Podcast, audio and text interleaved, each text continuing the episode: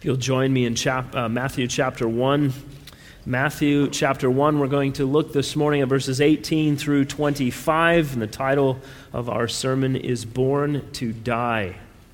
Our key words for our worshipers in training are Son, Emmanuel, and Born. And if you're using the blue ESV Bible, you can find the text on page 807. Now, for those of us who are uh, parents, We've all probably at some point had that moment with our children after they were born. For me, it was always in the middle of the night when I just wanted to go to sleep, trying to convince myself it's not always going to be this way.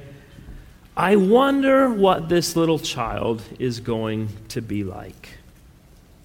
What will their personality be? What will they be interested in? What kinds of things are they going to do in their life? And it's fun to imagine all of the possibilities and to be excited about what's to come. Now, most likely, parents aren't looking at their baby child and, and caressing their head and admiring their little nose and lips and thinking, I really think you are going to be lazy and an underachiever. And I hope that you are below average in everything that you do. No, we have great hopes and dreams for our children, right? Some are more realistic than others, but our, our sights are set on them living long, joyful, productive, godly lives. We want them to do well in their studies and to get married and have children in that order and get jobs before all of that. they will have trials, they will make mistakes along the way, but in the end, nobody looks at their kid and says, Aim low and do nothing, child. So, what do we do with them? We prepare them. We read to them, we, we teach them their, their numbers and letters and how to tie their shoes and get dressed on their own. And then we have other kids, so they have siblings to teach them all of those things for us so we can take a break. We spend a lot of time as parents preparing them and getting them ready for what's to come and to fulfill what we hope will be the outcome of their lives. Now, this morning we're going to be looking at Matthew's gospel, and I want you to pay attention to a few things that Matthew brings out as purpose statements. You see, while you and I have hopes and dreams for our children, and we have no idea how all of that's going to turn out for them, for Jesus, everything that he would be, Everything that he was was determined before the foundations of the world, and everything he would fulfill was determined in meticulous detail. And everything he came to do was fulfilled perfectly. But as we look at Jesus' birth, we see three main reasons that Jesus was born, and we see them here in verses 18 through 25. So let's read together. Matthew chapter 1, beginning verse 18. Now, the birth of Jesus Christ took place in this way. When his mother Mary had been betrothed to Joseph, before they came together, she was found to be with child from the Holy Spirit. And her husband Joseph, being a just man and unwilling to put her to shame, resolved to divorce her quietly. But as he considered these things, behold, an angel of the Lord appeared to him in a dream, saying, Joseph, Son of David, do not fear to take Mary as your wife, for that which is conceived in her is from the Holy Spirit. She will bear a son, and you shall call his name Jesus, for he will save his people from their sins. All this took place to fulfill what the Lord had spoken by the prophet. Behold, the virgin shall conceive and bear a son, and they shall call his name Emmanuel which means God with us. When Joseph woke from sleep, he did as the angel of the Lord commanded him. He took his wife, but knew her not until she had given birth to a son, and he called his name Jesus. Well, the first thing I want us to see in our text this morning is that Jesus was born to live a perfect life. I read an interview on Friday in the New York Times with author Nicholas Kristof. He was interviewing Pastor Tim Keller from Redeemer Presbyterian Church in New York City. It was a fantastic interview. Tim Keller is a master of responding to the secular worldview, and we see that as he uh, deals with this question, Kristof asked Keller, he said, Tim, I deeply admire Jesus and his message, but am also skeptical of themes that have been integral to Christianity the virgin birth, the resurrection, the miracles, and so on. Since this is the Christmas season, let's start with the virgin birth. Is that an essential belief, or can I mix and match? And here's how Keller responds He says, If something is truly integral to a body of thought, you can't remove it without destabilizing the whole thing. A religion can't be whatever we desire it to be.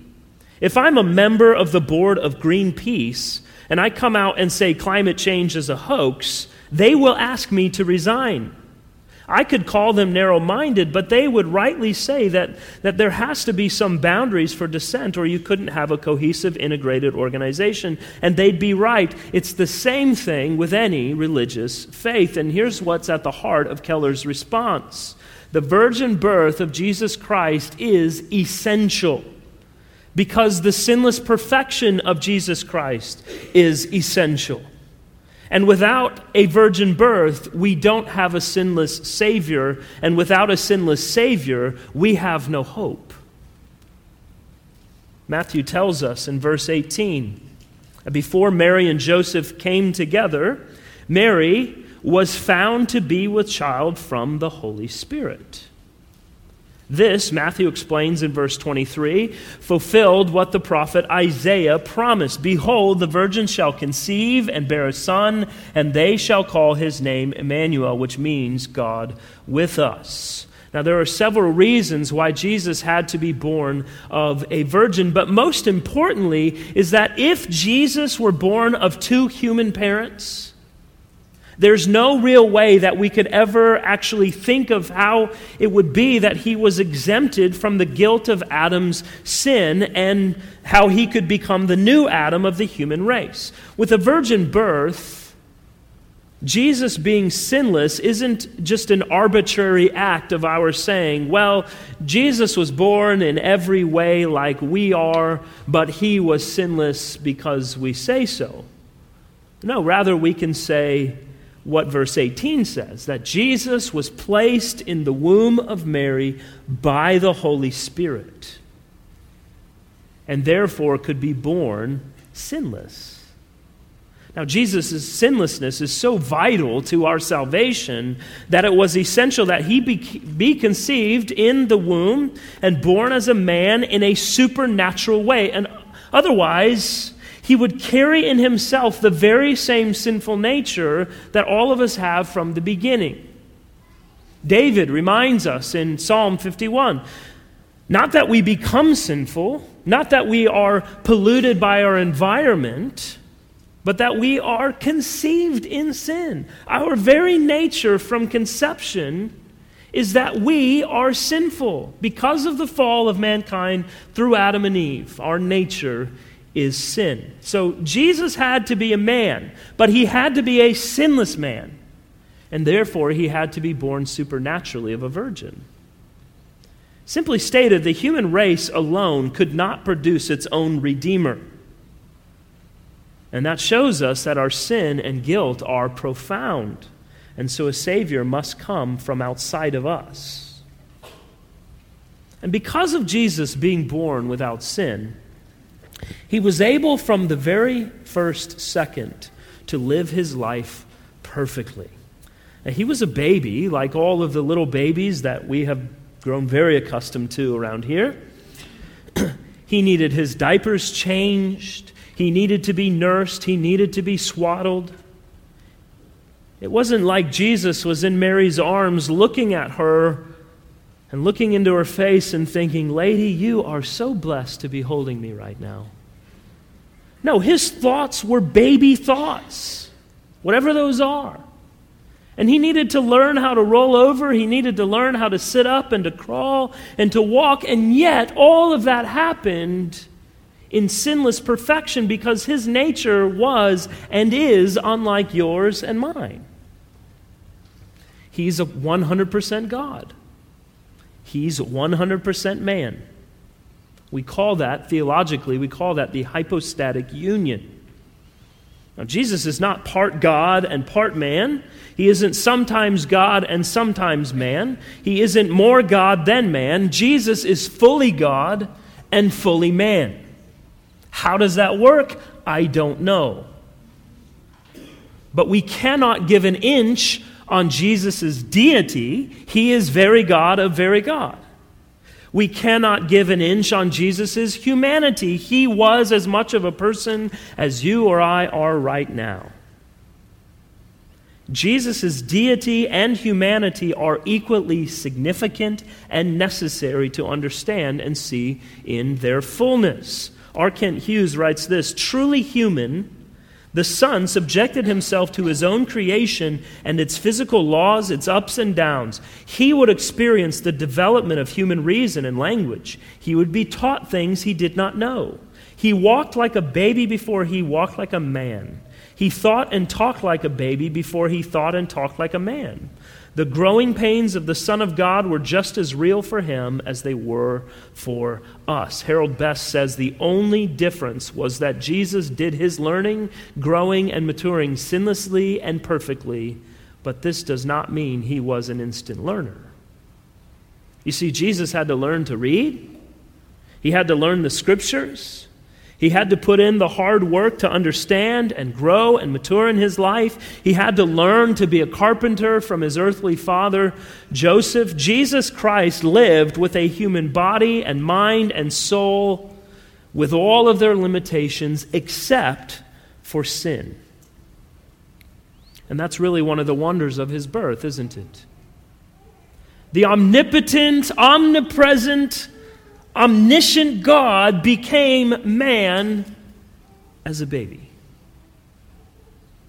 We can think of Jesus Christ as the eternal Son of God prior to the incarnation as a symphony, full of complexity, full of power, so many different elements, so many different areas of magnificence carried over a great expanse. But when he became human, he became like a folk tune simple, shortened, and in this, he lost nothing of his Godhead, his eternal character, his attributes, his, his absolute purity, his changeless excellence. He was still the symphony, the eternal Son of God.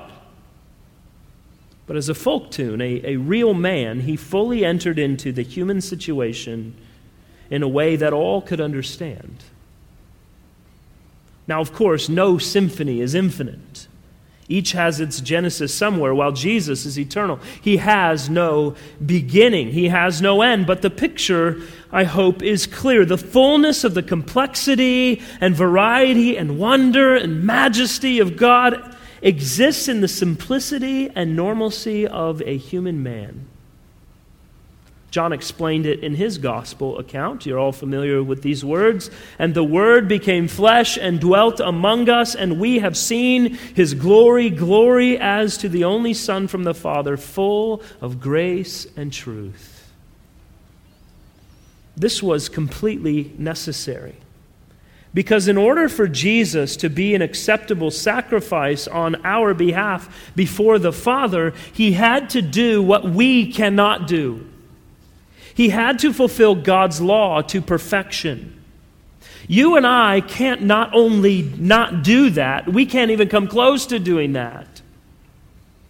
But Jesus fulfilled every aspect of God's law perfectly as required, so that we need not stand before God on our own works or on our own attempts at righteousness, but can instead say, My hope is built on nothing less than Jesus' blood and righteousness. I dare not trust the sweetest frame, but wholly lean on Jesus' name. Why? Because all other ground is sinking sand. Friend, if your hope for heaven rests upon your own good works or assuming you're a good person, I want you to know that God's standard is not that you're good or not that you try your hardest to do your best. God's standard is perfection. And even the best person you can think of in your life will admit, if they're honest, that they're not perfect. And we all know that's true because God has written that on all of our hearts to know, but it's God's standard that we must live up to. So, what can we do about that? Because you and I know it's not possible on our own.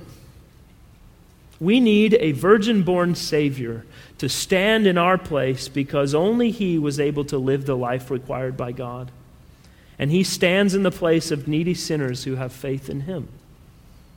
Do you trust in your own works? I commend to you the Lord Jesus Christ, whose life was perfect, whose work was enough that you might live. Well, the second thing we see in our text in Matthew is that Jesus was born so that we could have fellowship with him the God man, Jesus Christ, coming into the world, taking on human flesh, is what we call the incarnation. The word incarnation comes from a Latin word which means being in the flesh. So when we speak of the incarnation, we are simply referencing the historical event of God becoming man in the person of Jesus Christ. We sing about it in songs like Hark the Herald Angels Sing. You know the words veiled in flesh, the Godhead see hail the incarnate deity. Jesus is the deity, veiled, covered in flesh. In Philippians 2 7, the Apostle Paul explains that Jesus took on flesh, and he wrote that he made himself nothing, taking the form of a servant, being born in the likeness of men. Jesus, was again, fully God, fully man. But the essence of the incarnation is that Jesus was truly human in every sense of the word. He was born of a woman under the law, and he was at all points in his earthly life tempted just like you and I are tempted. Yet, he never succumbed to that temptation. He never went into that area of sin. He was without sin. The writer of Hebrews tells us, For we do not have a high priest who is unable to sympathize with our weaknesses, but one who in every respect has been tempted as we are, yet without sin. Let us then with confidence draw near to the throne of grace, that we may receive mercy and find grace to help in times of need. Of course, we can all identify that God would have been perfectly just to create us and just leave us to ourselves. He could have done that. He's the potter. We are the clay. No lump of clay has the right to question the potter. But God didn't do that, did he? Not only did he not do that, he came in human flesh to identify with his own creation in such a way that we don't just have a knowledge of God as a far off being that dishes out orders and demands that we can't fulfill, but instead we have a personal, loving, gracious, and merciful God that came to be with us in every way. Again, we see this in the prophecy of Isaiah, quoted in, in verse 23. They shall call his name Emmanuel, which means God with us. You know, you, you can talk to the adherents of any world religion, and something they're not going to talk about is having a personal relationship with God, being in fellowship or communion with God. Because apart from Christ, that doesn't happen. Apart from Christ, there is no relationship with God because apart from Christ, there is no concept and no reality of God with us. Emmanuel. But God, in His infinite wisdom, wrapped Himself in flesh to dwell among us, that we might know Him and love Him and have communion, intimate communion with Him.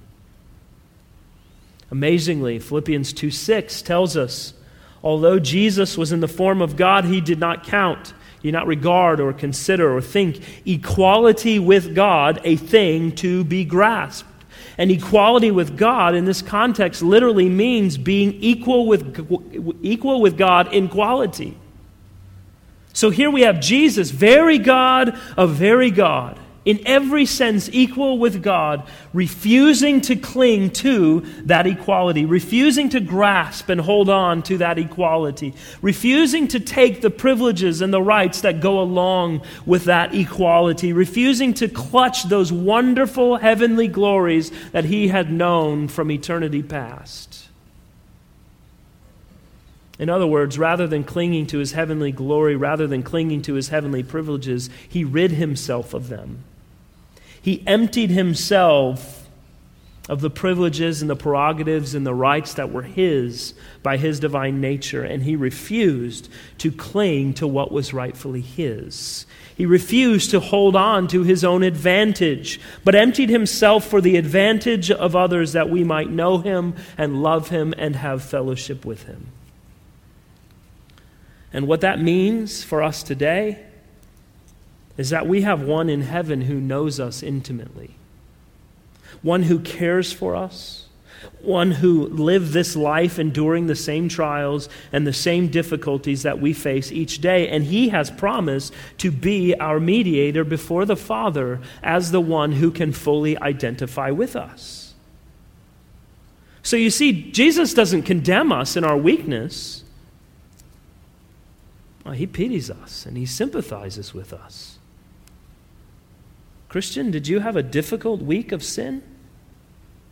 Did you succumb to your temptation?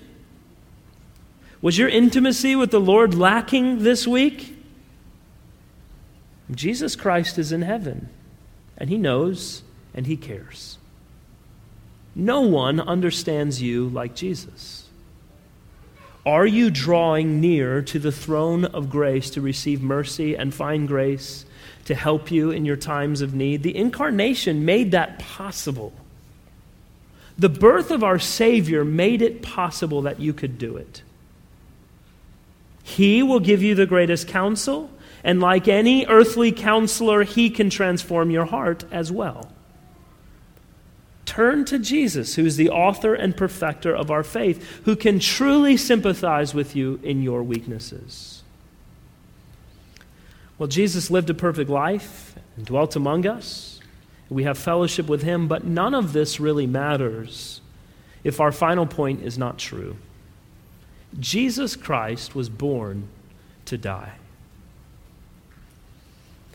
If Jesus didn't die, nothing else matters. If Jesus didn't die, we take the penalty for our own sins and we have no hope. You see, the very hope of Jesus' birth is Jesus' death.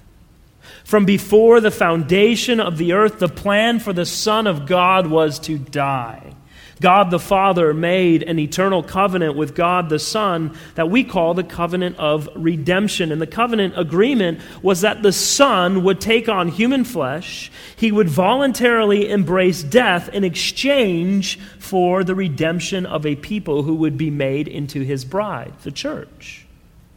You see this exchange. Jesus Christ was born to die in order that he might receive the gift of the church. And really, his birth actually makes very little sense, or at least very little difference, if we don't consider his perfect life and his death and his resurrection. J.I. Packer says the incarnation is in itself an unfathomable mystery, but it makes sense of everything else that the New Testament contains. It's all a cohesive unit, it comes together. Now, understandably, in the text, we see that Joseph was a little bit concerned about what was going on. I mean, it makes sense, right? The guy's about to marry this woman, she shows up. By the way, I have something to tell you. Uh, I'm pregnant. And knowing that it was not his doing, I think Joseph's concerns were legitimate. But the Lord was kind to Joseph, not leaving him to wonder and to ask questions, but he sends an angel to him to proclaim Joseph, son of David, do not fear. Take Mary as your wife, for that which is conceived in her is from the Holy Spirit. She will bear a son, and you shall call his name Jesus, for he will save his people from their sins. And this, brothers and sisters, this right here encapsulates the primary work of the Lord Jesus Christ to save his people from their sins. Yes, in order to do that, he had to be born. He had to live a perfect life. He had to be in fellowship with, with us. But in order to do it, he had to die. Without his death, you and I have no eternal life. God the Father made Jesus to be sin who knew no sin, that in him we might become the righteousness of God. The writer of Hebrews in chapter 2, verses 14 and 15 explains Since therefore the children share in the flesh and blood, he himself likewise partook of the same things, that through death he might destroy the one who has the power of death, that is, the devil and deliver all those who, through fear of death, were subject to lifelong slavery. In other words, Jesus took on flesh and blood so that by dying, he might destroy Satan and he might deliver mankind from slavery to sin and to death. That was the primary purpose of Jesus' humanity. This is the ultimate overarching purpose of the incarnation. Without Jesus coming to die, any other implication of his life, any other implication of him coming in the way that he came, is useless. Now, of course, Jesus didn't deserve to die, that's the point. But it was right that he did die. It's the great exchange. My sins are placed on him, his righteousness is credited to me. This is the beautiful essence at the center of the gospel my sins for his righteousness. But if it didn't happen, if Jesus was like every other man and he just died a normal death, we would continue to walk in bondage to sin and death. Brothers and sisters, this should make all of us very thankful. This should make us incredibly grateful for who Christ is and what Christ has done in fulfillment of what the Father sent him to do for us. Now, do, do we have to celebrate the incarnation of Jesus Christ every year? No. God doesn't require that of us. There are plenty of faithful, godly Christians throughout history and today that love the Lord Jesus Christ, that love the fact that He is the incarnate deity, He was born to die, and they don't celebrate Christmas. And that's okay. But just the same, it's good and right that we spend time each year to stop and to contemplate the mystery of redemption coming through a babe who would give the greatest thing that anyone could give that we might live with him forever. And so, in that regard, like Charles Spurgeon said once, I wish that we had 52 Christmases a year. And that's the point, isn't it? That each and every day of our lives, we ought to contemplate the reality of Jesus Christ being who he was and is, and doing what he did and has done for us. Living below any standard that we could possibly imagine that we might have life with Him. C.S. Lewis described it like this He said, In the Christian story, God descends to reascend. He comes down, down from the heights of absolute being into time and space, down into humanity, down to the very roots and seedbed of the humanity which he himself created. But he goes down to come up again and bring ruined sinners up with him. Lewis says, one has the picture of a strong man stooping lower and lower to get himself underneath some great complicated burden he must stoop in order to lift. He must almost disappear under the load before he incredibly straightens his back and marches off with the whole mass swaying on his shoulders. Or one may think of a diver, first reducing himself to nakedness, then glancing in midair, then gone with the splash, vanished, rushing down through green and warm water into black and cold water, down through increasing pressure into the death like region of ooze and slime, slime and old decay, and then up again, back to color and light, his lungs almost bursting till suddenly he breaks the surface again, holding in in his hand the dripping, precious thing that he went down to recover. He and it are both colored now that they have come up into the light. Down below, where it lay colorless in the dark, he lost his color too. And he concludes by saying the doctrine of the incarnation is emphatically at the center of Christianity that the Son of God came down. No seed ever fell so far from a tree into so dark and cold a soil than the Son of God did. Jesus came from on high that he could be born down low, that he might sink down into the depths of death on a cross for our sake. I wonder if you've ever noticed when Jesus was hanging on the cross and he called out to the Father, what was the response? Silence. You know, solitary confinement is torture. It's torture because we're made in the image of God, and we need words like we need food. Solitary confinement is torture. And on the cross, Jesus Christ got cosmic, ultimate solitary confinement. He got the silence of God. Why? It's what we deserve. But Jesus got the silence that we deserve. He got the punishment we deserve so that we could get the word that he deserved. What is that word? That word from God that comes down and says, This is my beloved child in whom I am well pleased.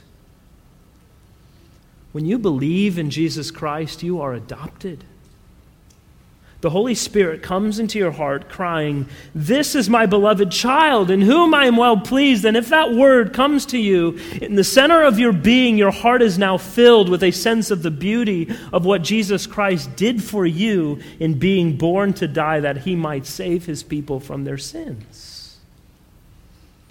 So, brothers and sisters and friends, today and every day, I hope we are all mindful of this great truth and particularly today, as many of you are going to go home and open gifts from one another, remember this the greatest gift that you could ever receive is Jesus Christ who died. And without him, and without that, nothing else matters at all. Without him, we have no hope. But with him, we have all that we could ever need. With Him, we have far more than we could ever think to ask for. With Him, we have grace upon grace upon grace upon grace. And I pray that God would fill our hearts with thanksgiving and praise this Lord's Day as we consider what God has done for us from on high to be mindful of us down low. We are a blessed and very rich people in Jesus Christ. Amen. Let's pray.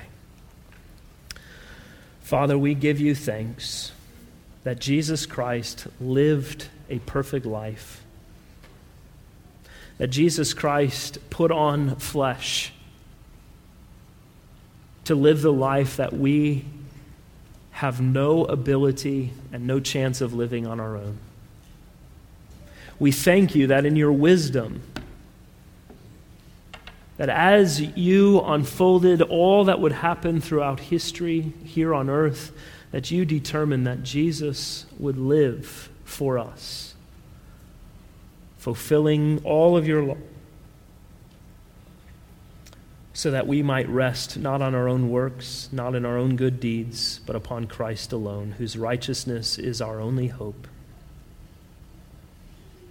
And so we pray, O oh God, as a thankful people, that today, as we think upon Jesus, who stooped so low to lift us so high, that you have chosen to call us your very own, that we would be adopted as sons and daughters of God, that we might know life and we might know life abundantly as we live for Him and with Him. The author and finisher of our faith, who lived for us, who died for us, and who secured the great hope of the resurrection for us. And so we pray today and every day, O oh God, that you would fill our hearts with joy and thanksgiving for who Christ is and what Christ has done, that we might live. And we pray all of this in Jesus' name. Amen.